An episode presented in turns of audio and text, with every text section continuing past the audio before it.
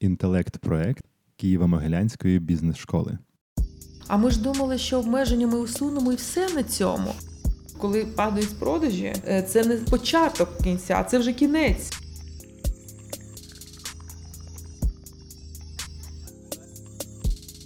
Дуже рада вітати в нашій студії віртуальній Е, Юлія Плієва, викладачка наших програм з теорії обмежень. Е, Доброго дня. Привіт, Марина, рада бачити. Ми сьогодні переходимо до такої теми, яку ми, в принципі, обговорювали вже раніше, тобто говорили про теорію обмежень, про якісь такі важливі поінти, з чого вона складається.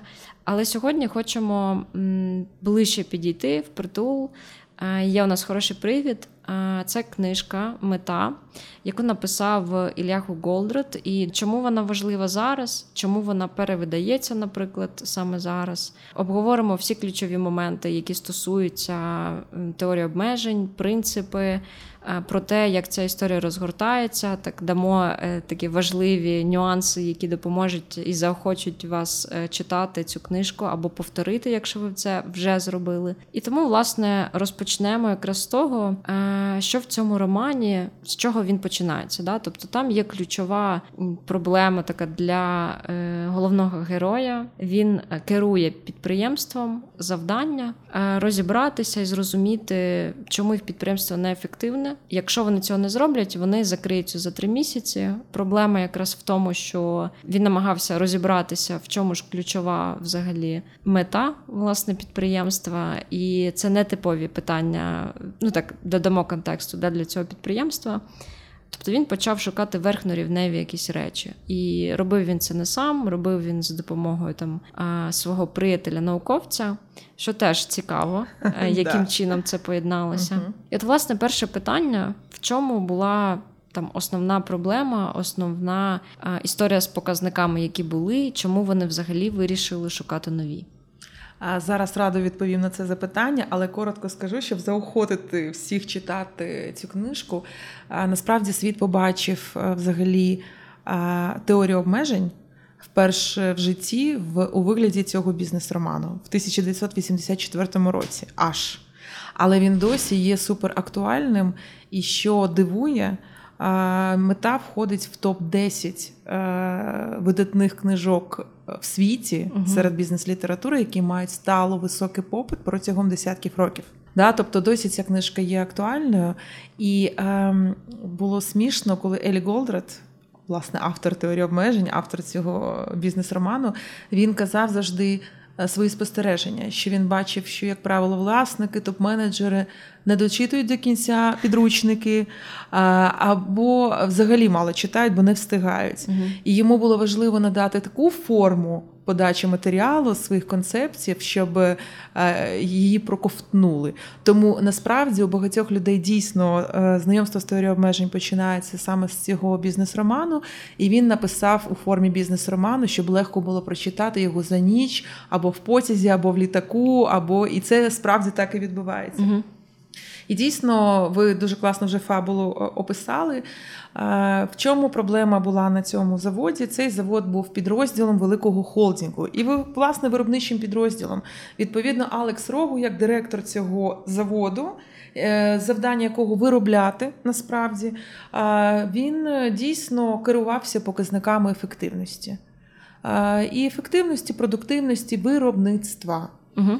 І коли в нього з'явився, він пригадав і випадково зустрічає в аеропорті цього вченого. А як е, можливо ти зрозуміла з роману, цей вчений і є прообраз Елі Голдрата, фізик за освітою, він почав йому задавати такі незручні запитання, які запустили в нього певний процес мислення. І я взагалі хочу сказати, чим дуже важлива ця книжка, тим, що вона дуже ретельно, хоча й в легкій формі, описує процес мислення. Як топ-менеджер має думати про свою систему для того, щоб дійти правильних е, певних висновків і рішень? І ось такий процес мислення був запущений цим питанням. Угу. Алекс Рого, а що таке продуктивність твого заводу? А де власне гроші? Якщо у вас така висока продуктивність, як ти кажеш, а він казав, що у нього там певні дільниці мають супервисоку продуктивність через те, що вони використовують супер сучасне обладнання роботів. Каже, чому у вас тоді нема грошей? Чому ви майже збанкрутіли? Чому ви зараз на межі закриття заводу? І це дуже дуже важливий цікавий процес розмірковувань, як Алекс Рого доходить до розуміння, що є насправді мета будь-якої компанії комерційної. Да, Що це не тільки прибуток, а це певні речі, що важливі. Не будемо розкривати все. Люди наші нехай почитають в книзі. Але тут важливо, як він доходить до цих висновків і як це починає впливати на його ставлення до системи управління цим заводом. Адже дійсно його керуюча компанія поставила в жорсткі рамки і поставила власне ультиматум, що якщо він не дасть результат за три місяці, власне цей завод буде закритий. Дякую, дякую. Е, тут е, дві речі хочеться додати. Цікаво, що дійсно тут перехід в таке мислення, яке потім ем, в кінці можна сказати, що це такий перехід до сократівського якогось так, способу так. Е, ставити питання, питання собі, питання навколишньому середовищу, і взагалі цей спосіб ведення їх нарад, як, яким чином вони це робили. А, І не шукали прості шляхи, да, тобто шукали якісь е, дуже такі відповіді неочевидні. Це таке, те, що дійсно ну, зацікавило. І що потім на самому початку є цей висновок, да, що абсолютні істини вони блокують наше ну, якесь розуміння речей. Потрібно постійно дивитися на те, що ми вже звикли, чи воно дійсно працює, чи ні. Абсолютно. Да, Навіть якщо вважаємо челенджити, челенджити угу, так, постійно. Угу. І е, враховуючи те, як світ зараз так швидко змінюється, і це сміливість да, зустрітися з невідповідностями, е, та яка ну, є, що ми бачимо, що відбувається, і це якраз те, що да, зачепило Алекса, мабуть, наче так. він бачить, що щось не так, але наче показники ефективності цих роботів, що вони завантажені, вони працюють, вони там роблять більше, вони ну, якби окей. І я думаю, може, ми підсвітимо. На що саме вони орієнтувалися, да? не будемо говорити, на що вони вийшли поки, а на що вони дивилися, і на що чи дійсно більшість компаній сприймають ці показники як найважливішими? Е, тут треба зазначити, що те, що описано в книзі, е, характерно і досі для переважної більшості компаній, на жаль. Е, тобто, звідкись іде логіка локальної ефективності. І відповідно є велика вирогідність і велика навіть не знаю, жага до замилювання очей собі. І люди вже цього не помічають. Не помічають. Що мається на увазі? Коли ми починаємо оцінювати окремі ланки. Да, окремі виробничі підрозділи або всередині виробництва ми починаємо оцінювати ефективність того чи іншої ділянки, дільниці. А у нас навіть зараз є приклади, ось такі свіжі з полів, угу. коли нам кажуть виробничі компанії, що нам потрібно забезпечити 100% е, Утилізацію виробничих потужностей, тобто нам потрібно контролювати, щоб кожен верстат, кожна одиниця обладнання працювала майже на 100%.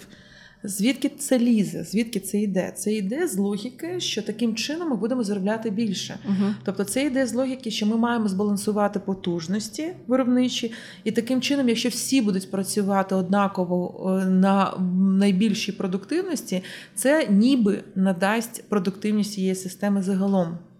Але в цьому романі через причинно наслідкові зв'язки, через розміркування, які ми бачимо вживу. Е, топ-менеджера цього заводу з його командою, е, ми легко бачимо, що це не так. Що завантажені на 100% всі потужності підприємства, як правило, е, дають негативні наслідки. І в книзі детально розкладається, чому це саме так.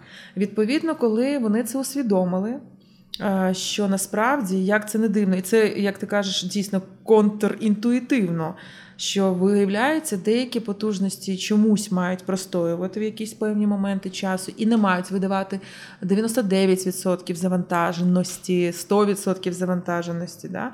А деякі е, насправді верстати або дільниці мають видавати таку результативність.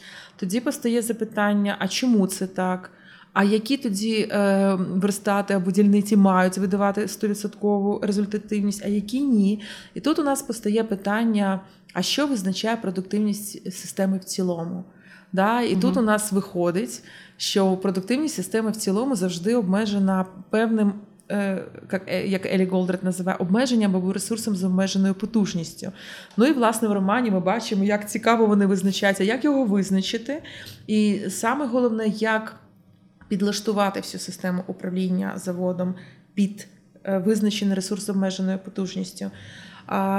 Щоб це не відбувалося вручну, тому що ми бачимо, що на початках, в перші дні, коли вони тільки збагнули це, вони починають вручну керувати, і вони дуже швидко, ці всі топ-менеджери зрозуміли, що вручну це просто буде насправді не стало, і це буде постійно генерувати помилки і вимагати додаткової уваги. І вони почали таким чином вигадувати правила, які би дозволили їм власне на системній основі це робити. Клас. Тож головний, головна тут теза, ми маємо це усвідомити, як це не дивно. Е, і це релевантно досі для всіх, особливо компаній, у яких є обмеження всередині. Е, у нас не мають працювати всі ресурси з ефективністю 100%, тому що це шкодить системі, це генерує надлишкові запаси, це генерує незавершене виробництво, і саме головне це уповільнює саму систему. Тобто вона не здатна в такому випадку видавати якомога більше. Продукції і не здатна це робити своєчасно. І відповідно це уповільнює можливість генерувати прохід. Термін Мгм. теорії обмежень, а, власне, гроші, скажімо так, в системі. Дякую, дякую. Тут хочеться після цього тепер розібрати на складові всі ці Мгм. речі. Це такий був загальний в'ю всього, що там відбулося. Так, так. І е, Ми з тобою ще родину його не обговорювали. Що там це, це окремо, це окремо, да, да, да. але вона така дуже е, нашим слухачам, які будуть читати, це прям таке, знаєте, як е, впали. Е, На такий м'який диван після того, що там були такі жорсткі роздуми, і це трошки Так. можна відпочити, хоча б е, це як дійсно в житті. Треба вихідні, навіть якщо це улюблена робота. Так, так. І те, що мені подобається, що там є про систему, системність, як вони на це все виходили. І я думаю, там був момент, коли е, цей Алекс такий каже: Ну, я що більше не потрібен. так. І оцей момент, коли він відчув, що не потрібен, значить, що все працює без нього. Так. І це, мабуть, найкрутіша річ, коли він дійсно готовий був взяти якісь нові виклики, щоб з ними розібратися. Абсолютно. І хочеться повернутися от в ці моменти, які стосуються проходу, які стосуються вже якраз ем, цього терміну, як він водить. Я не знаю, це, мабуть, більше для роману е, вузьке Мгм. горлишко. Так ми його називаємо по-іншому в теорії Мгм, обмежень. А Хочеться от розібратися. е, Вони його визначили, вони його знайшли, але це було досить непросто. І е, що цікаво, що вони, да, як е, вже говорили, почали його навантажувати ще більше, бо бачили там ефективність. Тут тоді виникає момент. Дійсно, чому, якщо у нас е, це вузьке горлишко знайдене, ми хочемо. Найбільше відвантажити да, замовлення, які там ми ще маємо зробити, Так, тобто які прострочені. Тоді ми, звісно, будемо намагатися зробити все, щоб це горлишко працювало, тобто влити Так. на розширити обмеження, тобто Мгм. знайти другий верстат, зробити все, щоб його збільшити. Ну, цей ну, якби прохід, тому що здається, Мгм. що там найбільше обмеження. Але це виявилося, що це помилка. Так, Як це? Так. Чому це? Е, Знову таки, е, ми теж стикаємося в і в нашій практиці з цим постійно. А якщо якась компанія починає спостерігати, що щось обмежує її можливість заробляти більше, перше інтуїтивне рішення, е, яке виникає у власників, у топ-менеджерів, це інвестувати в це місце для того, щоб його розширити. А що нам каже теорія обмежень, і власне це вшити теж в алгоритм, який зшитий в цьому романі. Е, Теорія обмежень нам пропонує п'ять фокусуючих кроків. е, Де інвестування або розширення обмеження це тільки аж четвертий крок. Тобто, перший крок це встанови обмеження системи або знайди обмеження системи. І насправді. Ти пригадуєш, в романі спочатку вони почали щось там ретельно обраховувати, щоб визначити, а що ж у них обмеження системи. Потім вони потонули всіх цих цифрах і зрозуміли, що в них нема часу на це. І вони почали знову таки інтуїтивно логічно мислити. А яким чином по інших ознаках, не через розрахунки, вони можуть зрозуміти, як визначити обмеження всередині, наприклад, власного виробництва. І ми так само, до речі, і рекомендуємо робити компаніям. Тобто, насправді його визначити можна і встановити доволі швидко. І дякую, що ти зазначила, що в романі е, цей термін е, використовується пляшко е, горличко. Угу. Це тотожно ресурси з обмеженою потужністю. Ми дещо маємо різницю з тим, що таке обмеження, що таке ресурс з обмеженою потужністю. Зараз не будемо в це вдаватися, але просто я хочу зазначити, що пляшкове горличко і вузьке місце і ресурс з обмеженою потужністю в теорії обмежень це тотожні поняття. Так ось виходить, що ем, вони встановили таким чином крок номер один: встановили обмеження системи. Крок номер два прийми рішення, як використати обмеження по максимуму, тому що, як правило, Е, уяви, що ти ще не зрозумів, як максимально ефективно його використати на 100%, а вже додаєш тоді потужностей. uh І буде такий хаос насправді і мес. Тому крок номер два це прийми рішення, як використати обмеження по максимуму. Крок номер три підлаштуй все. Під це рішення, яке ти зробив на другому кроці, це саме важливий крок, крок номер три, Угу. і саме складний. Це коли ти маєш змінити правила для того, щоб всі були підлаштовані під темп роботи обмеження або ресурсу з обмеженою потужністю. І тільки коли вся ця система вибудована, вона працює. Е, як ти знаєш, що вона працює, ти одразу починаєш отримувати фінансові результати.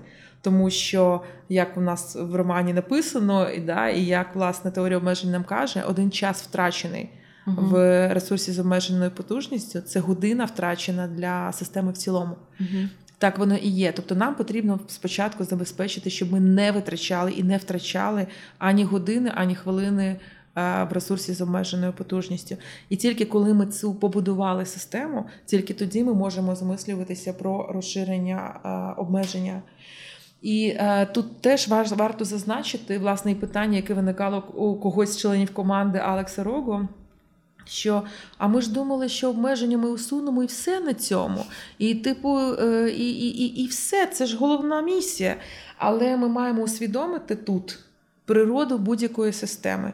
А природа будь-якої системи полягає в тому, що завжди існує. Обмеження угу. в будь-якій системі. Тобто, у нас нема цілі позбавитись від нього. У нас є ціль взяти його під контроль. Угу. У нас є ціль вибудувати таку систему роботи, яка дозволить нам е, попрацювати з одним обмеженням. І коли ми вже там розігнали потужності і навіть додали, у нас з'явиться інше обмеження, і це природньо. Так, ось е, четвертий крок, фокусуючи кроки в цій осі, це розширює обмеження системи. А п'ятий крок звучить повернись до кроку номер один. Угу. Встанови обмеження Обмеження. системи, тому що воно з'явиться нове.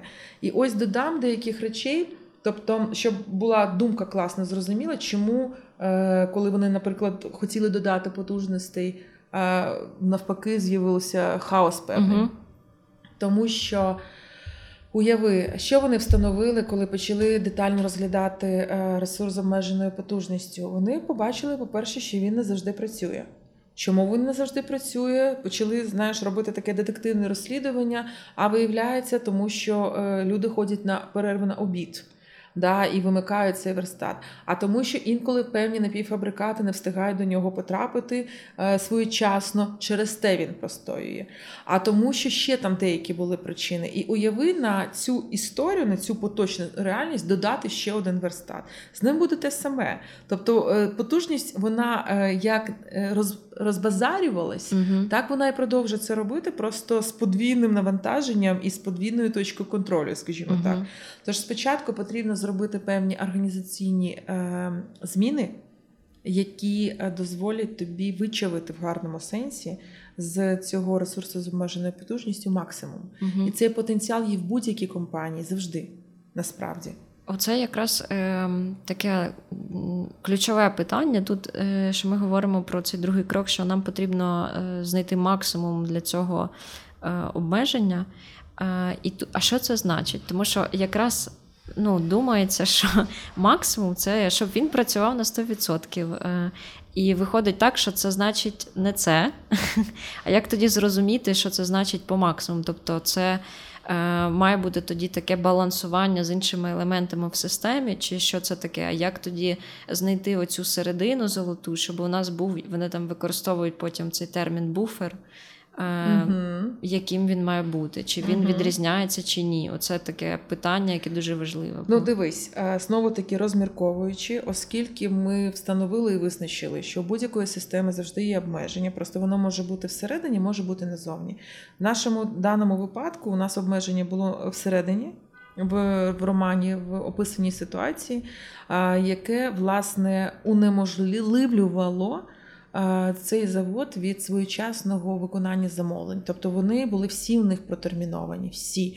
І, власне, ми пригадуємо, з чого починається роман, з того, що вже з хед-офісу приїздить топ-менеджер, який просто вже особисто просуває конкретне замовлення конкретного клієнта, який вже просто не може чекати, і це вже просто терпець уривався, і це було неможливо.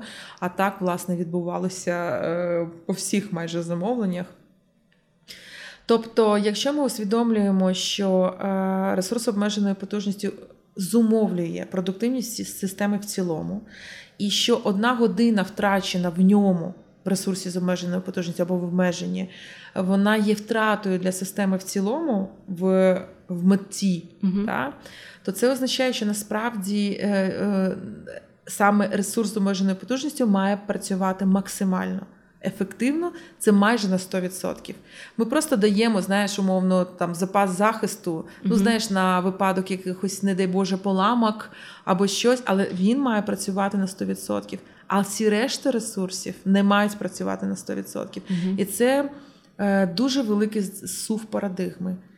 Тобто, всі решта е, потужностей на виробництві мають мати захисні потужності, тобто їх має бути більше, е, ніж е, у власне нашого обмеження.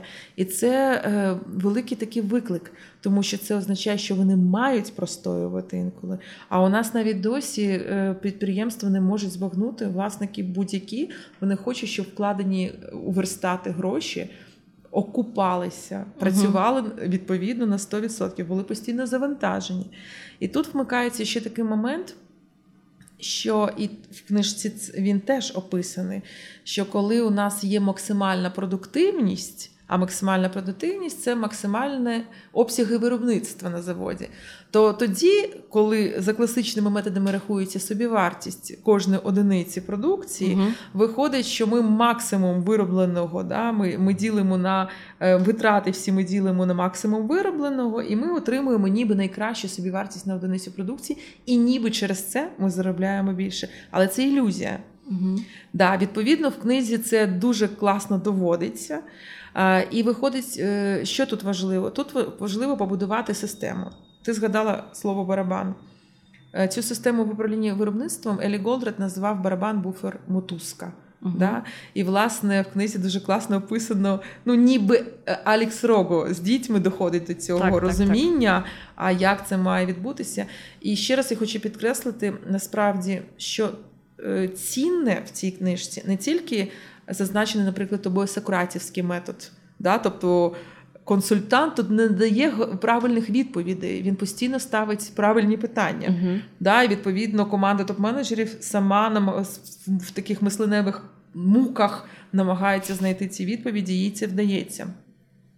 Але тут ще важливо те, що е, знову таки нам не дається готове рішення в підручнику, а нам дається тут детальна логіка і весь процес мислення, як це рішення взагалі створено. Мгм. Елі Голдертом. Звідки воно взялося? Чому саме так, а не інакше? І це безцінно, тому що мало хто насправді розкриває ем, знаєш, механіку створення якогось класного рішення. Мгм. А тут є всі пояснення. І, Відповідно, ем, окрім визначення е, ресурсу з обмеженою потужністю і того, що він має працювати, потрібно прибрати всі простої. Відповідно, вони змінюють графік роботи співробітників, щоб да, люди йдуть на обід, але поки один пішов на обід, інший залишається працювати. Вони показують, як вони борються з простоями на цьому ресурсі. Мгм. Але тут у нас показано, як синхронізується під ресурс з обмеженою потужністю всі решта ресурсів, Мгм. якими інструментами це відбувається. І останнє, е, завершуючи цей блок, хочу сказати, що декілька разів в книжці підкреслюється, що нам потрібно досягнути не балансування потужностей, що любить робити багато виробничі компанії, і досі вони намагаються збалансувати обладнання і їх потужності виробничі, угу. щоб вони були в синхроні. І це помилка. А тут мова йде і підкреслюється про те, що ми говоримо про збалансування потоку. Угу. І це різні речі. Балансування потоку це балансування того, коли має заходити сировина та матеріали та комплектуючі у виробничий потік, а коли не має заходити, в якій кількості має заходити, угу. коли на який ресурс вони мають розподілятися, що ми маємо робити з незавершеним виробництвом, які обсяги його мають бути, які не мають бути. Да? І, власне, як ми загалом пришвидшуємо потік від входу угу. до виходу.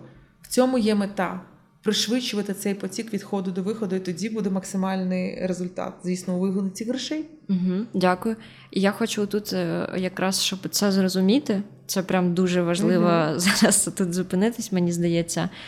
Розібрати два приклади: один те, що стосується походу, якраз так, їх, так. а другий тоді вже що вони там робили, розбиралися на заводі.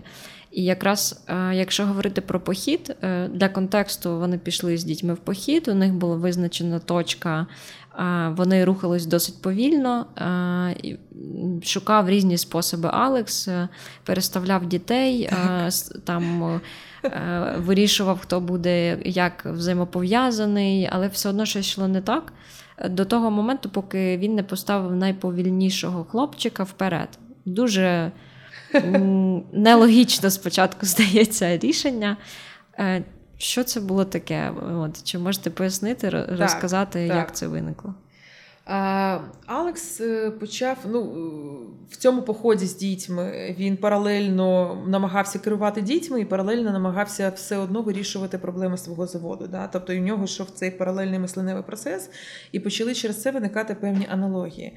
І він почав спостерігати, тобто дійсно у них була конкретна мета. Вони мали бути в певному таборі в певний час, і для цього їм потрібно було здолати 16 кілометрів за 5 годин. Е, він порахував там середня швидкість, яка з якою мали всі йти. Але вони почали дуже дуже суттєвим чином відхилятися від часу. Тобто вони пройшли тільки за ці 5 годин половину маршруту.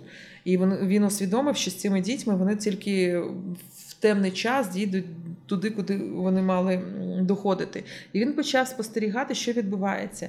І у нього пішли ці аналогії з його підприємства. Тобто, і це, до речі, взагалі такий цікавий приклад, як можна було дійсно похід з дітьми з їх швидкостями поєднати з метою підприємства да, і зробити такі цікаві влучні аналогії. Але цей приклад дуже простий і він дуже класно усвідомлюється, про який підхід для виробництва і взагалі для керування компанією пропонується теорія обмежень і Елі Голдер там. Що що Алекс спостерігав? Він собі сказав: ага, тобто дистанція між першим, е, першою дитиною яка йде найшвидше спочатку, вона йшла найшвидше. Да? І останньою це буде наше ніби незавершене виробництво. А наша готова продукція це кількість здоланої дистанції. Да? І відповідно виходить, що всі вони ніби ресурси, ніби виробничі верстати. Да? Всі ці 15 дітей плюс він. І вони мають обробляти цю цю незавершену цю сировину у вигляді дистанції. Угу. Да? Щоб, Тобто, коли останній. Е, робить свій крок, він ніби робить е, готову продукцію, uh-huh. тобто він долає той метр за метром і таке інше. І що він спостерігав? Він спостерігав, що коли діти йшли в будь-якому порядку, дистанція між е, деякими з них дуже дуже збільшувалася. Але останній сам себе поставив Гербі, такий пухленький хлопчик, який ще був дуже дуже навантажений всяким. Е, приладдям, все, що він для себе, для свого затишку і комфорту взяв у похід. Він був дуже повільний. і Виходить, що е, проміжок е, дистанції між першим хлопцем і Гербі постійно збільшувався. uh І виходить, для того, щоб він його наздогнав, він мав би йти ще швидше, ніж перший, який іще йшов в певному швидкому насправді темпі.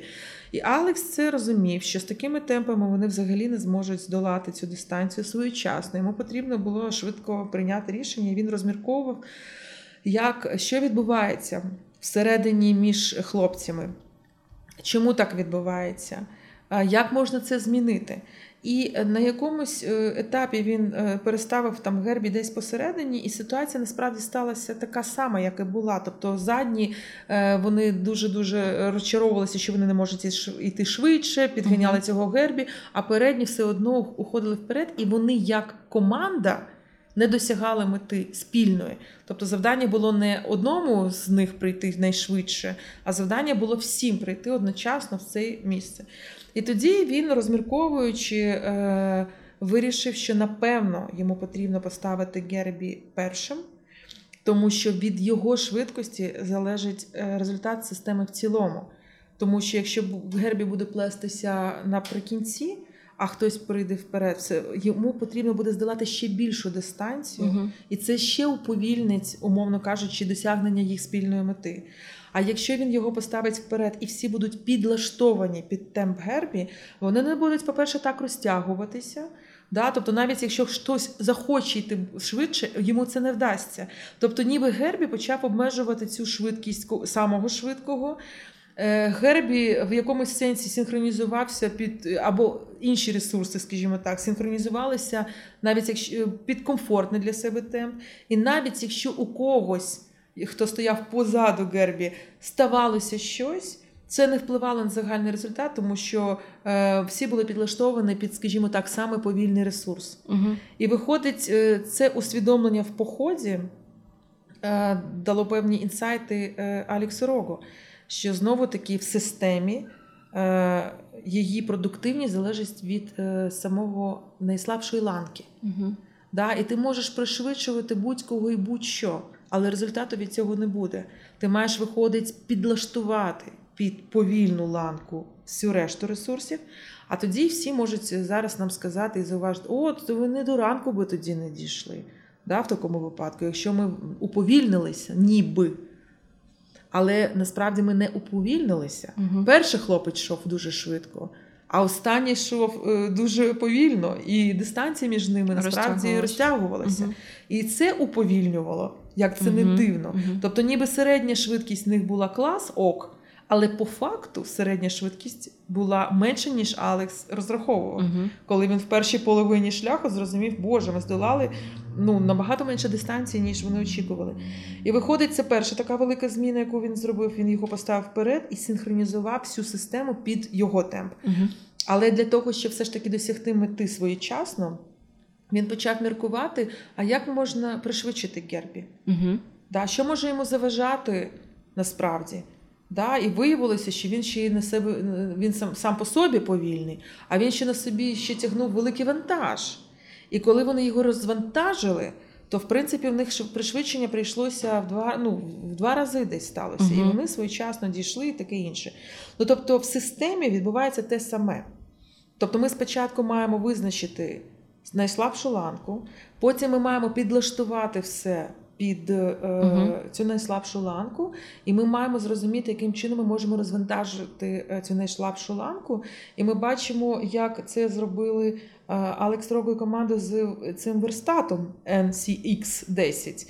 Е, Вони зрозуміли, що частина потужності цього дефіцитного верстату витрачається, наприклад, на обробку, в тому числі бракованих компонентів. Угу. Тому що, раніше можна да, тому що, як завжди, е, контроль якості відбувається на останньому етапі, коли вже готова продукція вийшла з виробництва, і перш ніж надіслати її клієнту, ми перевіряємо її якість. Ніби логічно.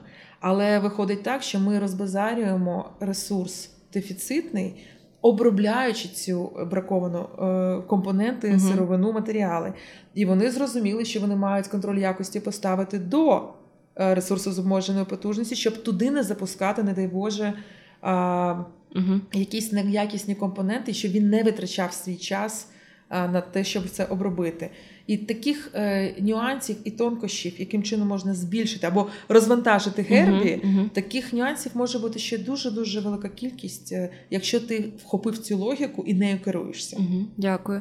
І тут хочеться просто продовжити цю думку, якраз коли вони розвантажили, вони знайшли, збільшили Так. там декілька разів, взяли якесь нереально величезне замовлення Так. і змінили взагалі. Е, Що важливо, е, ставлення до компанії. Е, З'явилися якісь замовники, які вони перевершили їх очікування. Так, Так, вони почали так. це розповсюджувати цю інформацію по ринку. А вони відчули, що вони можуть робити багато і хочуть більше. Щось відбулося таке, що зламався механізм. Щось вони зробили не так. Вони набрали стільки замовлень, е, що їх система, наче не, е, не витримала. Що сталося? Про що от важливо знати і думати, навіть якщо ці всі три кроки зроблені. Е, Дійсно, дуже важливо розуміти, коли який обсяг на себе можна звалити, звалити, а який ні. Для цього теж мають існувати певні механізми в організації, які сигналізують, чи ми потягнемо цей обсяг чи ні. Тому що що дійсно відбувається з компаніями, які побудували певну систему і почали досягати класних результатів. Починається ейфорія. Угу. Починається, звісно, е, інформація на ринку блукає, і сама компанія радо ділиться своїми вміннями новими. Да? І що відбувається? Компанія починає перевантажувати себе замовленнями, і вона починає забагато всередину виробничого потоку запускати цих замовлень. І якщо е, не мати механізму контрольного, сигналізуючого, який показує стоп, не можна цього робити зараз, да, досі вже. Тобто ми вже не вихлебнемо це, то вона захлинається. Це знаєш, як. Е, Що вони на початку робили, Е, щоб їм е, почати швидше через себе замовлення всі пропускати? На початку вони навпаки знизили рівень незавершеного виробництва. Угу. Тобто вони застосували механізм, і ця сама мотузка, да, один із інструментів теорії обмежень, яка каже, коли запускати сировину і матеріали в виробництво, коли ні. Це все робиться в тому числі для того, щоб знизити рівень незавершеного виробництва, тому що чим більше. Е, В потоці у нас незавершеного виробництва, тим повільніше воно. Це як знаєш корки у е, на дорозі Угу. як корки на дорозі. Да? А якщо ми розгонимо машини всі, да, то ми, звісно, дуже швидко проїдемо, куди нам потрібно. А, а виходить, що е, коли йде вал замовлень Угу. І не регулюється ніяк, скільки з них заходить всередину потоку, відбувається те саме. Тобто, ніби цунамі, знаєш, знаходиться на і, і заливає е, всі ресурси, і починається хаос. Тобто в теорії обмежень знову таки є таке, знаєш, е, розуміння, співвідношення рівня незавершеного виробництва з е, швидкістю потоку. Угу. Е, Якщо воно завелике, буде уповільнення і хаос. Якщо воно замале, буде, е, ми називаємо це е, голодування ресурсів, Мгм, да? тобто вони будуть простоювати. Потрібен тут баланс, і для цього потрібен інструментарій, який каже, е, чи я можу зараз брати це замовлення, чи ні, чи я вже маю сказати стоп, Мгм. або маю назвати незвичний великий термін виготовлення. Угу. І тут потрібно розуміти так зване планове навантаження на ресурс обмеженою потужністю. Коли у тебе починає зростати кількість замовлень, у тебе починає там на е, ресурсі з обмеженою потужністю зростати робота, і ти вже починаєш, що опа, вже у мене є замовлення на два тижні роботи е, ропу, ресурсу з обмеженою потужності, потужністю. Опа, у мене вже на три тижні є, на чотири. Тобто, коли ти вже бачиш. Що у тебе на 4 тижні вже є замовлень або на 3 місяці вперед. Ну ти ніяк клієнту не можеш пообіцяти в такому випадку знову старі ці терміни, що я вам за 2 тижні все зроблю. Угу. Да, ти маєш або взагалі не брати це замовлення, хоча це боляче, я Мгм. розумію. Або ти маєш е, визнати, що ти можеш запустити це замовлення тільки коли всі решта прийде. Тож тут головний акцент на тому, що з одного боку це щастя, коли попит перевищує для компанії пропозицію, до неї просто пішли і пішли замовлення, Черги. пішли і пішли попит. Але знаєш, я завжди е, думала, розмірковувала і розум, розумію, що коли у компанії недостатньо продажів, це так само драматично, е, як і коли у компанії занадто багато продажів, Мгм. як це не дивно. Тому що може трапитися цей хаос і колапс. І компанія може втратити її репутацію, і потім, е, через те, що вона вже почала знову хронічно не виконувати свої обіцянки ринку, ринок від неї відвернеться. Мгм. Да, і потім дуже складно повернути ринок. Тому що має бути регулюючий механізм, який сигналізує, чи я можу це робити зараз чи ні. Тут дуже цікаво, ем, ми вже зачепили да, цю тему про е, вплив ринку. Якщо ми розуміємо, що ринок він такий досить нестабільний в тому сенсі, що є або якась сезонність, або є якесь, ну, точніше, навпаки, немає сезонності, а щось виникає. Але ми хочемо підтримувати оцю нашу швидкість. Да? Ми хочемо uh-huh. постійно бути ну, якби, на першому щаблі. Якби, да? А Яким чином забезпечити такий рівень оцих а, ТМЗ, да, як uh-huh. там використовується uh-huh. термін, але в той же самий час, щоб їх не було настільки багато, тому що вони нам будуть шкодити, бо це один з показників, який, в принципі, треба ну, тримати мінімальним згідно теорії. Да, я поясню. Тут е, є знову таки типова помилка, як у багатьох компаній, і в принципі цей завод, який описаний, він просто і описує типову поведінку, яка як не дивно характерна і сьогодні. Хоча роман був написаний майже 40 років тому. Угу. Це дивина. Е, у багатьох компаній є правило. В поточній реальності. Як тільки прийшло замовлення, одразу запускаємо його у виробництво. Да, Як тільки прийшло замовлення, е, запускаємо виробництво.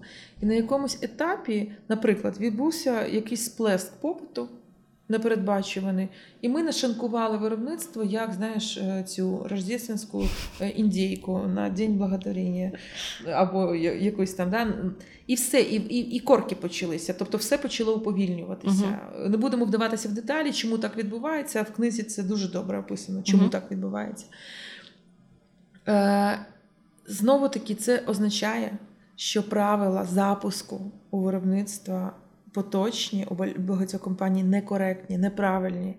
І знову таки ми повертаємося до запитання: а тоді які мають бути ці правила? uh Та? І Елі Голдред пропонує е, барабан був формотузка, тобто барабаном виступає ресурс з обмеженою потужністю. Мається uh на увазі, він задає темп і швидкість всього потоку, як Гербі да, mm-hmm. як цей хлопчик пухленький в поході.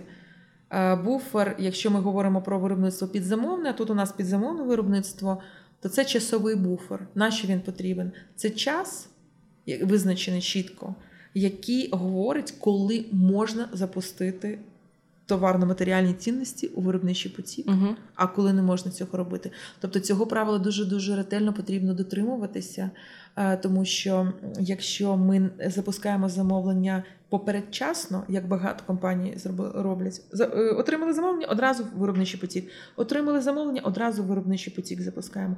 То ми забиваємо таким чином виробничий потік і утворюємо власноруч корки в ньому uh-huh, uh-huh. і уповільнюємо цей потік. Uh-huh. Тобто тут питання правил запуску угу. коли Дякую. ми маємо це робити. А другий ще аспект це пріоритети. Да? Тобто має бути сигнальна система, яка каже на будь-якій дільниці тому чи іншому майстру, над чим він зараз має працювати. Угу. І е, я думаю, ти звернула увагу на те, що Через знову таки локальну ефективність, коли ми хочемо максимально завантажити потужності, ми схильні, наприклад, запускати якусь велику партію uh тієї чи іншої навіть запчастини або комплектуючих на той чи інший верстат, або на ту чи іншу дільницю. І виходить, що для того, щоб досягти цієї ефективності, наприклад, людина зараз працює над виробленням 100 штук чогось, тоді як зараз терміново потрібна одна штучка іншого. А він, поки ці 100 не обробить, він іншу не запустить у виробництво. Угу. І це теж все розтягує час е, виробництва. І ми розрізняємо в такому випадку, і це буде цікаво нашим слухачам, всі, хто займається, наприклад, виробництвом. Е, такі поняття, як е, touch time, lead time і manufacturing lead time. Touch time, і, і, і всі можуть для себе це співставити. Тобто є середовище, де можна фізично одну штуку продукції, ну, наприклад, виробити за хвилину, умовно кажучи. Знаєш, uh-huh. Це називається touch time, тобто uh-huh. час безпосередньої роботи над цією одиницею uh-huh. продукції.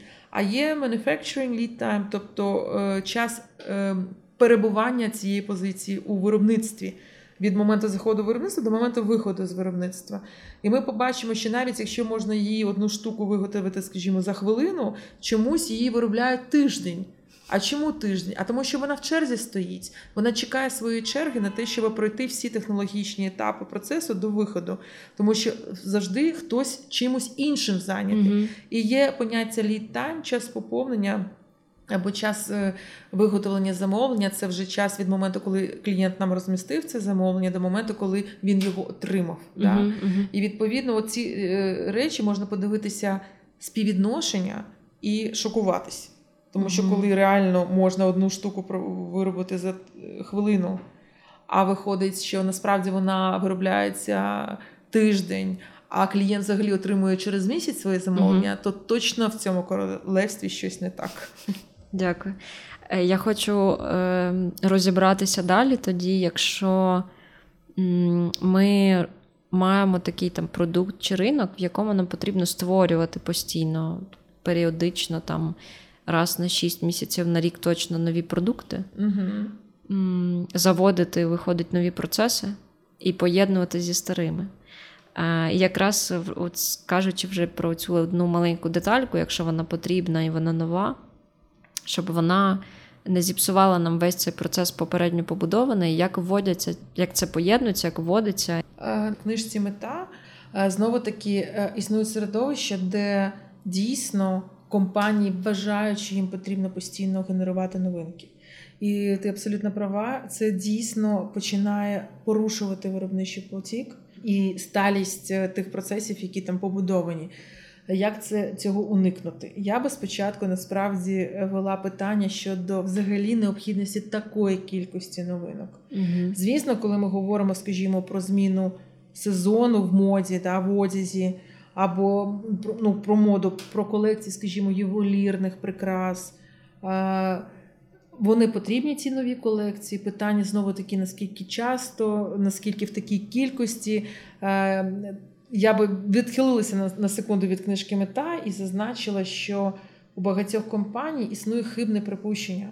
Чим більше новинок, тим більше продажів. Угу. Це хибне припущення, а воно йде з, напевно, десь 40-річної давнини або з 30-річної, коли дійсно заведення в асортимент нового продукту одразу давало продажі. Угу. Це виникало через нестачу достатньо кількості вибору на ринку. Угу. Але зараз ситуація не така. Зараз вибір шалений. Угу.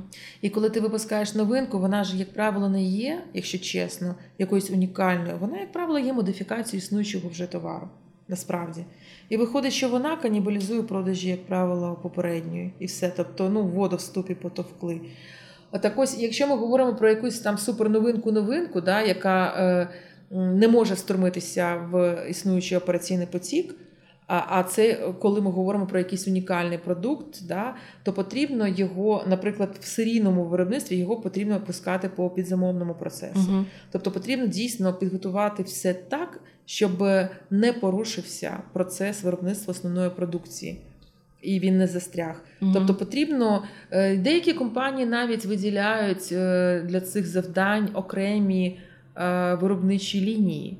Угу. Я не кажу, що це є завжди правильно. Ну тобто, вони знаєш, виокремлюють, і це йде ніби по як зараз у нас на дорозі. Е, у нас для військових є окрема полоса, як для громадянського транспорту, де звичайні люди е, насправді не мають права їздити і не можуть їздити. Да? Там угу. ця е, лінія, ця полоса, вона завжди має бути смуга доступна виключно для спеціального транспорту. Угу. Так само можна організувати і у е, операційному середовищі для таких спеціальних замовлень. Це може стосуватися, до речі, виробництва private label, угу. тобто нерегулярних е- продуктів, нерегулярних замовлень, але які теж потребують свого часу на виготовлення. Але ми, як правило, встромляємо цей виробничий потік, наприклад, ці нові продукти, угу. е- знову таки згідно з пріоритетами. Тобто цей новий продукт теж має мати свій термін. Наприклад, Алекс Рого вирішив би е, виробляти новий вид обладнання. Е, тоді йому теж призначається буфер, тоді визначається, чи буде він проходити через ресурс обмеженою потужністю чи ні. І в нього має з'явитися час, коли він має зайти у виробничий потік. Угу. І Як тільки він тоді зайшов, він іде вже на рівно зі всіма іншими продуктами просто за своєю технологічною картою, зі своїм пріоритетом. Uh-huh, Ось і все. Тобто, насправді вони мають струмлятися у основний загальний потік на загальних правилах, uh-huh. які були заздалегідь встановлені. Дякую. Да. дякую. Тоді хаосу не буде. Uh-huh. А а, а переважно часто все одне накладає СТМ, правит лейбли, нові продукти. Е, попит тут ще збільшився, і хаос е, виникає. Мгм, мгм. І тоді виникають в ручному режимі е, експедитування цих чи інших замовлень. Починаються конфлікти між підрозділами, сварки, гасіння пожеж. І в такому нервовому стані дуже складно насправді працювати. І я не знаю, виробництво, напевно, це для, не для слабонервних. Погоджуюсь, або налаштувати систему. Так, так. Е, і тут якраз хочеться про це трошки поговорити з різних сторін. Е, Алекс зрозумів силу системного підходу, зрозумів це, і це оцінили е, його топи, е, дали йому якби більшу відповідальність у вигляді підрозділу, там де вже більше підприємств. Так. І тут він стикнувся з тим, що зрозумів дві речі: що вони насправді змінювали підходи, з якими працювали, і змінювали взагалі культуру в компанії. І тут виникає тоді наступне питання: цей процес взагалі зміни культури. Ну, з того, що у них відбувалося, це, мабуть, простіше виглядало. Насправді там більше є проблем з цим моментом. І друге, що він зрозумів, що у нього насправді він, ну, не знає, як це масштабувати. Тобто у нього немає якогось методу, так? І він його почав відшукувати. От е, що з культурою, і як це взагалі пов'язано тоді з якоюсь методологією, яку можна мультиплікувати? Дійсно, такі зміни радикальні, які е, зробив герой роману, е, і які роблять герої в житті, які наважилися на це. А, а що він зробив? Потрібно ще раз зазначити. Тобто існували усталені правила гри, усталені руками. А причому е, за цими правилами працювала не тільки його корпорація і його всі виробництва, а і безліч інших компаній. Да? Тобто, це такі, ми називаємо це традиційний менеджмент. Угу. А тут е, вони починають робити речі, які е, дійсно, як ти кажеш, ніби контрінтуїтивні з одного боку, з іншого боку, вони суперечать правилам корпоративним. А і з третього боку, вони дивні, тому що ніхто так не робить. Да? І ти ніби біла ворона, або інколи на тебе дивляться як на якогось е, ідіота, напевно. І дійсно виникає питання, як тобі мають повірити, по-перше. А по-перше, мають повірити, да, щоб виконувати, довіритись. А по-друге, виконувати. І щоб е, і, і це виключно про змо, е, про зміну культури, тому що коли ми говоримо про суттєві зміни в організації, ми не можемо е, е, досягти того, що тільки на, на віру нам е, будуть люди виконувати те, що вони ніколи не робили. Да, вони звикли робити руками по одному. Угу. Вони в цьому можуть бачити в цих змінах ризики, перепони і таке інше.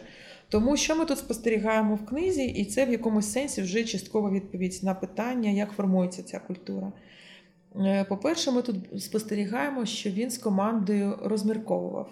Тобто вони з командою спочатку шукали ці рішення, Е, і в в них було багато логічних розміркувань. Потім вони підкріплювали це спостереженнями, тобто вони постійно виходили на свій завод, дивилися на ці чи інші е, дільниці, верстати. Е, Тобто вони формували певні гіпотези, вони йшли їх і перевіряли. Перевіряли на цифрах, перевіряли на фактах, перевіряли в полях, називаємо це так, да, в реальності.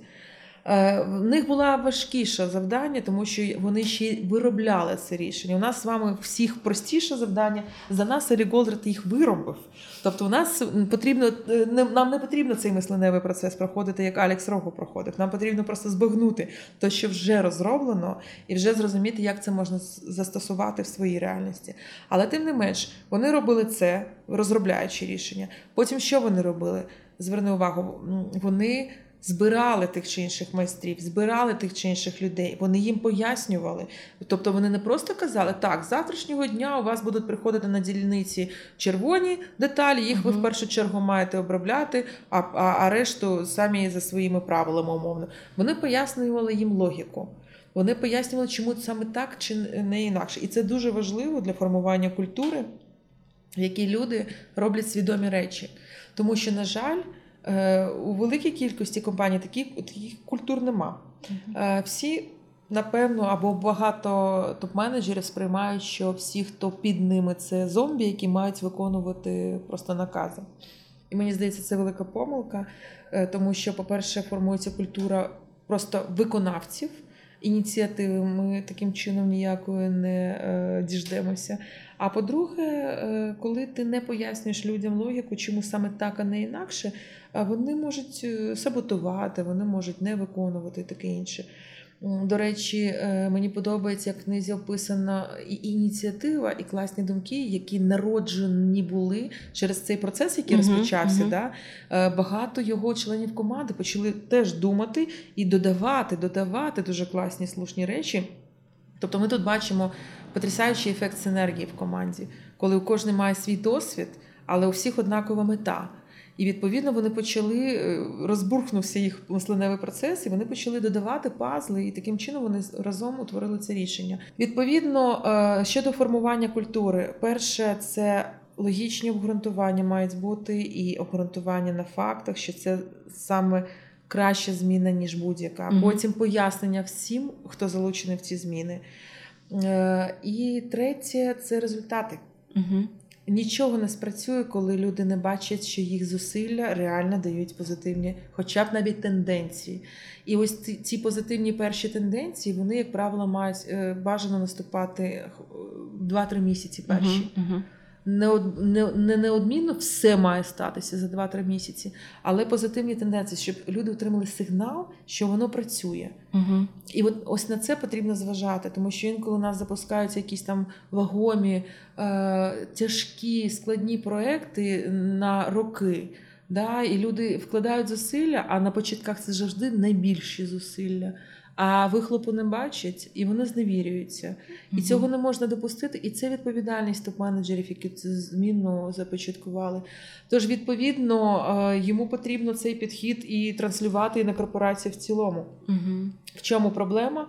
Яке рішення, обґрунтування, продаж цього рішення і е, забезпечити такі перші зміни, які б дали перші сигнали позитивні, що ці зміни таки працюють. Дякую.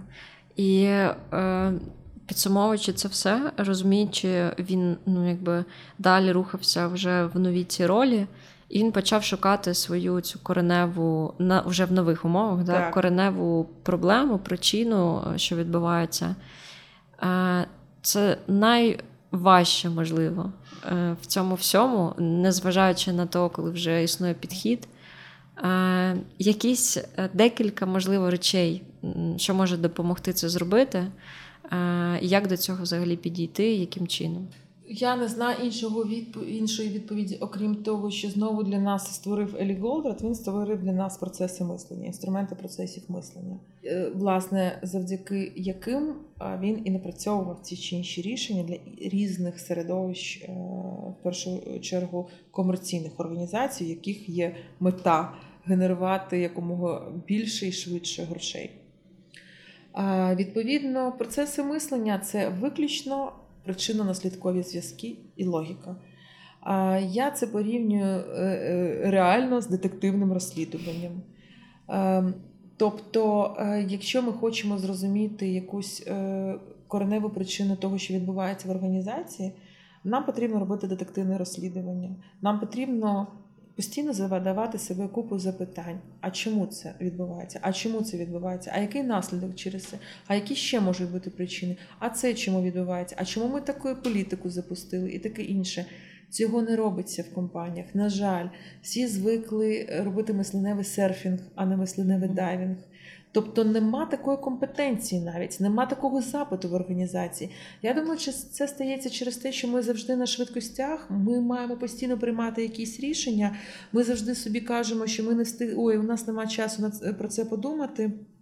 Тобто і в житті так відбувається. Тобто багато речей вже сприймаються як певна даність. Це знову таки про що ти казала на початках, що якщо ми пев... сприймаємо щось за аксіому, ми вже закриті до певних інших можливих рішень. Мгм. А багато чого змінюється. І ці чи інші наші рішення це все одно продукт наших припущень. А припущення деякі можуть бути помилкованими, а деякі з часом перестають бути валідними. Тож єдина порада тут це постійно задавати собі питання. Е, Звісно, напевно, не тоді, коли все прям гаразд і все зростає, і таке інше, хоча все одно потрібно е, переглядати, щоб не прогавити той момент, Угу. коли все погано. А як я завжди кажу, коли падають продажі, це не, не початок кінця, а це вже кінець. Тобто, це вже багато чого вже сталося до цього. Це вже результати, наслідок того, що в компанії давно щось відбувається не так. Да? А багато компаній сприймають це як а, ось щось у нас негативна тенденція почалась, потрібно розбиратися, що сталося. Да? Мгм. Потрібно заздалегідь е, це робити. Відповідно, я можу закликати тільки до мисленевого дайвінгу е, і до побудови причинно-наслідкових зв'язків. І е, для мене особисто книга мета цінна саме тим, що у нас навіть тут продемонстрований механізм, як це робити. Тобто детально описано, які питання Алекс Рого собі задавав, чому він задавав собі ці питання, але ж головне, що він їх задавав.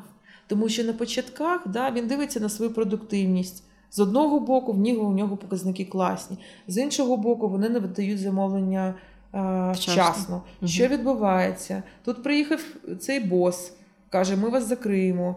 І він, як ніби б'ється головою об стіну і думає, да що ж ще зробити? Да? У нього був закритий мисленевий процес. І тільки його е, консультант-фізик е, почав задавати йому такі питання, які наштовхнули і, і розбурхали його мисленевий процес. І ми маємо постійно розбурхувати свій мисленевий процес. Да, ми постійно маємо не задовільнятися певними фактами, які ми бачимо, не задовільнятися певними е, процесами, які відбуваються. Ми маємо задавати собі запитання, чому я так роблю, чому наша компанія зараз так робить, а чому ринок так відреагував.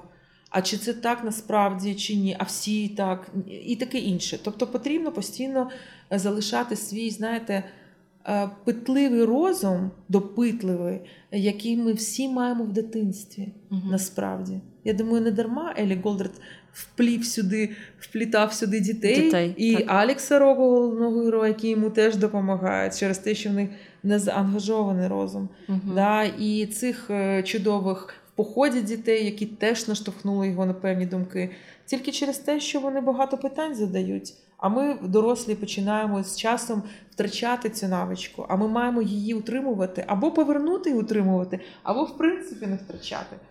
Тобто ми маємо мати допитливий розум завжди. Дякую. У мене останнє питання е, для того, щоб подивитися на це трошки інакше, все, що ми сказали попередньо. Це кейс індійської компанії Fleetguard Filters. Чим вони відомі? Мгм. Як вони застосували теорію обмежень, е, щоб подивитися, от все, що ми проговорили, да, яким чином накласти це на них? Е, Це дивовижна компанія. Насправді дуже класно, що ти її згадала.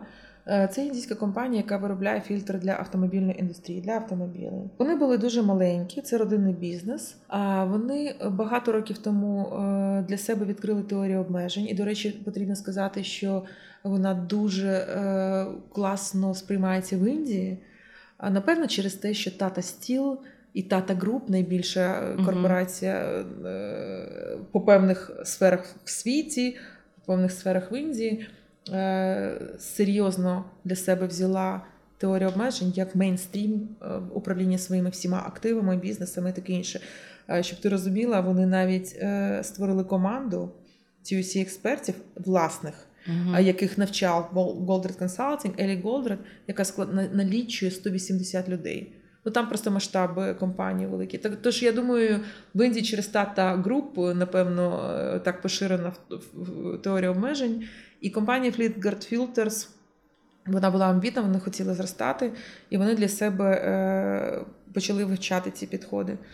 І е, колись е, до смерті Елі Голдрета він е, в світі е, дуже активно виступав з ініціативою з е, таким слоганом е, діюче бачення, Viable Vision. Тобто він казав, що будь-яка компанія насправді може перетворити текущі поточні продажі річні свої на чистий прибуток Угу. за 4 роки завдяки підходам теорії обмежень і завдяки е, певній системі, яку він пропонував. Да? Тобто, якщо ти у тебе зараз оборот 10 мільйонів доларів, продажі твої за рік, то ти можеш мати за 4 роки 10 мільйонів доларів чистого прибутку. Угу. І ця компанія індійська Fleetguard Filters, вона була дуже зацікавлена в цьому. Вони зробили купу змін. І що мене просто вразило, вони перше свій Viable Vision зробили за два роки. Тобто вони за- завдяки е, почесному прийняттю цих підходів, цієї парадигми, цих рішень, впровадженню їх, вони за два роки зробили поточний оборот в чистий прибуток. Е, Я це знаю через те, що вони виступали на світовій цій усій конференції. Вони ділилися цим кейсом, що вони змінили, таке інше. Потім ми дуже дуже дуже потоваришували. Потім з часом вони ще раз зробили Viable Vision, тобто Мгм. зростаючи зро- цю компанію, яка вже збільшилася, Мгм. вони ще раз крутанули і ще раз зробили е, вже цей зрісший оборот в чистий прибуток. А, і м, так сталося. Я маю просто це сказати. Це просто дійсно цікаво. Е, І вони про ці кейс, кейси теж на цій всій конференції говорили. А через те, що ми всі в цій, в цій всій спільноті ми дуже так потоваришували, що навіть коли у голови правління цієї компанії син одружувався, а ми з ним ще й по процесах мислення разом навчалися з сином. Мгм. А, вони запросили мене на його весілля індійське, да, в Індію. І я розуміла, що це єдиний шанс в житті, коли тебе е, індуси запрошують на індійське весілля. А, ну, я розуміла, що це неможливо не поїхати. Тим, Мгм. тим паче, це Fleetguard Filters, я маю їх побачити. І звісно, я поїхала. І звісно, коли була там перерва між е, деякими днями весілля, Ага. а весілля в Індії триває 5 ро... е, днів. Ох. Е, Sorry, я сказала років. Я сказала, що я хочу відвідати Filters, один з їх заводів, а в них вже шість їх. Мгм. Тобто вони розрослися, і по всій Індії там вже багато заводів. Я хотіла наочно подивитися, як це виглядає. Чи не привірають вони, чи не прикрашають вони, таке інше. Ну, те, що там все просто, ну, не знаю, як в Біблії написано, ці всі Біблії мають на увазі, це просто дивовижно, дійсно. Але просто щоб зрозуміти, яка там культура сформована, да, як вона змінилася через е, підходи теорії обмежень, те, що там в виробництві як лялечка все системно працює, навіть не буду це описувати, але вони пішли далі. Чому так вдалося їм такі результати? Тому що вони вже взяли під контроль в гарному сенсі не тільки клієнтів, тобто вони з ними почали робити пропозиції цінності. Воно гарно дуже спрацювало. Вони пішли ще й в постачальників. Мгм. Тобто вони взагалі взяли такий під контроль підсистемний, гарний на принципах win-win Мгм. весь supply chain свій. Так ось. Е, Коли я там все це побачила, у мене в тому числі була зустріч із тими, хто займається закупівлями сировини, комплектуючих матеріалів, тобто їх відділ закупок.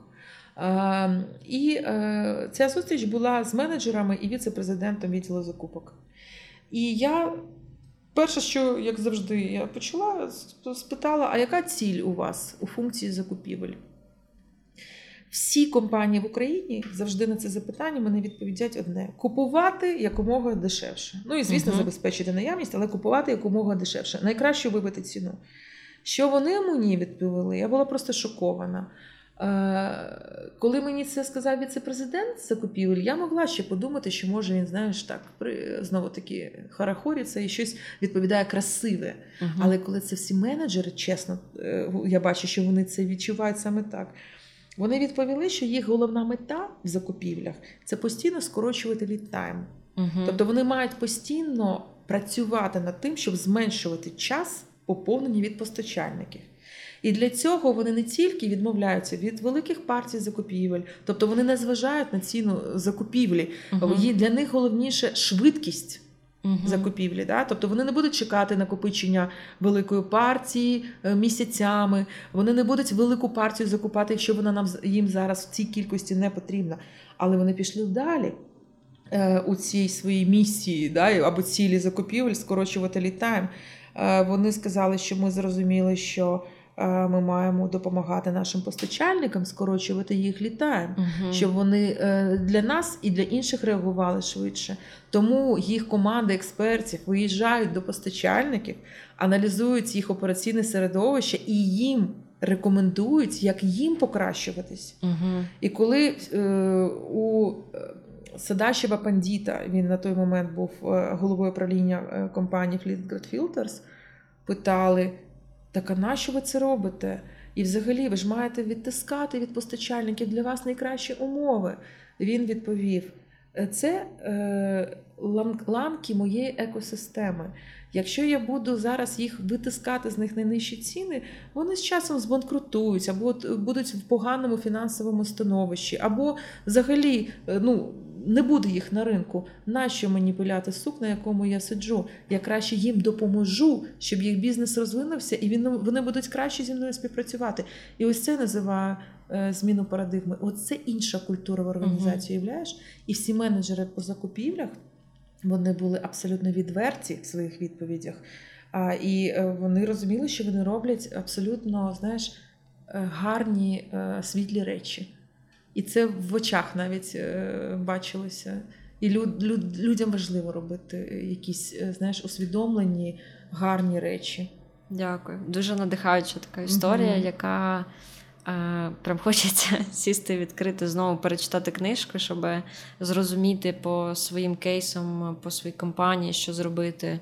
І я, власне, хочу останнє попросити побажати щось нашим слухачам, е, враховуючи ем, ці наші п'ять фокусуючих кроків, пам'ятаючи про них, е, на що подивитися в своїй компанії спершу. Е, Прочитавши книжку, закривши її, на наступний день ми пішли в понеділок, да? пішли в Так, свою компанію. Так, Що зробити першим? Якісь три речі, які нам допоможуть. встановити обмеження системи. Тому що воно замовлює продуктивність всієї системи. І не потрібно витрачати час, зусилля, гроші, енергію на те, щоб покращувати все поспіль. Це абсолютно нікчемні дії. Вони витрачають увагу менеджменту. Потрібно встановити обмеження системи і почати саме з цього. Тобто, в даному випадку я вже можу виступати як Іона, консультант е, Алекса Рого. Е, Він же власне йому і сказав. Да? е, Ну він спочатку йому сказав, що взагалі у тебе за мета? Угу. Ну я думаю, що на це запитання всі у нас слухачі дуже чітко собі відповідають, що є мета їх компаній. Але по-друге, це власне, що їм заважає досягати мети. І не потрібно тут е, виправдання собі робити певні, е, зважаючи на зовнішні обставини. Да? Все одно можна зростати і все одно можна себе покращувати, і потрібно це робити. Тож, перше, це встановити, що є обмеженням зараз для кожної окремої компанії. І наостанок хочу додати, що ми в Apple Consulting цю книжку читаємо по декілька разів, тому що є в ній е, чудовий ефект. Якщо ти, наприклад, один раз прочитав, а за декілька місяців або навіть за рік прочитав другий раз, якісь новели там виникають, тобто додаткові інсайти. Знаєте, у нас жарт такий, що ніби Елі Голдрат дописує її постійно, книжку мета, тому що там якісь з'являються постійно нові якісь інсайти. Тож її не тільки потрібно прочитати в принципі, а прочитати ще й декілька разів. Дякую. Я дуже дякую за таку щиру і відверту розмову про е, дуже важливі речі в TOC, про цю методологію. Е, Ми в ній розбираємося вже протягом декількох подкастів. Дякую вам, Марино, за гарні запитання. Дуже Клас, за класну клас. співбесіду. І я бажаю всім слухачам також знайти відповіді на ці питання, про які ми сьогодні говорили, пробувати перейти на цей новий рівень. Клас. Дякую всім. Дякую вам. Побачимось.